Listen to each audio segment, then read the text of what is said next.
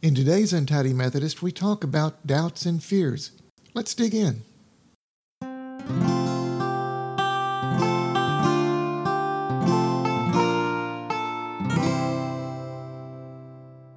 Today's passage comes from Mark chapter 9, verses 19 through 24. You unbelieving generation, Jesus replied, How long shall I stay with you? How long shall I put up with you? Bring the boy to me.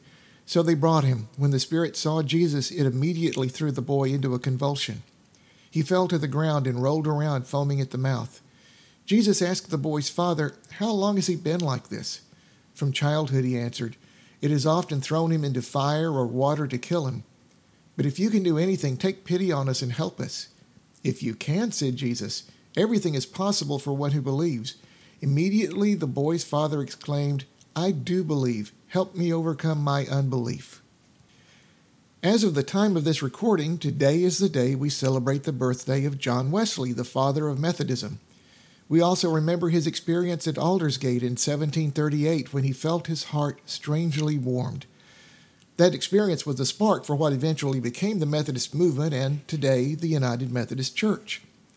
On the website umc.org, there are some bits of trivia about Wesley that you really should check out. Among them, he wrote one of the all time best selling medical texts.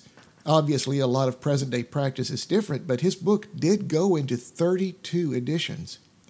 Wesley also coined the term agree to disagree, something we use in everyday speech even today. And most important for today's discussion, there were times that even John Wesley had serious doubts about his faith. That's where we need to come back to Aldersgate, May 24th, 1738. That was the moment that an intellectual understanding of Christ became a personal one for John Wesley. That's a very important distinction. Wesley had been deeply religious. Some of the ideas we think about as central to Methodism hadn't really stuck with him yet. Before that Aldersgate experience, Wesley had gone through a terrible time in Georgia. His ministry there led to disagreements and even lawsuits, and he went back feeling very down.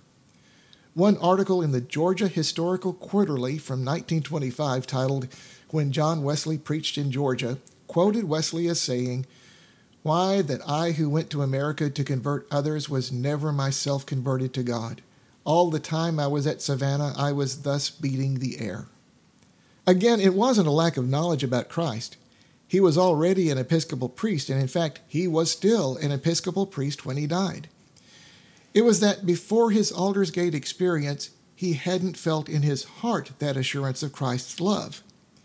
At Aldersgate, he said, I felt I did trust in Christ, Christ alone for salvation, and an assurance was given me that He had taken away my sins, even mine, and saved me from the law of sin and death. All this is to say that, just as in today's passage, even the best of us deal with moments of doubt and fear. It's part of being human. Having struggles and questions and resolving them can actually strengthen our faith. It certainly worked for John Wesley. So, how do we do that? That's part of what a community of faith is all about. We support each other. We discuss what we believe. We challenge each other, and we hold ourselves and each other accountable. We read, we learn, we pray, we serve, and we grow. And we remember that always waiting for us is the assurance we need that Christ does love us, loves me, loves you, loves us all, and that we can trust in God's grace. Will you pray with me? Loving God, thank you for your love for us even when we struggle and doubt. Help us, guide us, teach us that we can grow in our faith in you and grow in our love for others. Through Christ we pray.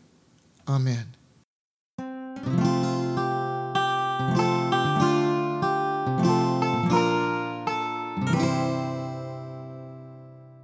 Thank you for listening to The Untidy Methodist. You can find our free podcast on Apple Podcast, Google Podcasts, Spotify, SoundCloud, Facebook, Castbox, and Podcast Addict. Please like, subscribe, follow, share, and tell a friend. Your comments, your suggestions, and most of all, your prayers are most appreciated.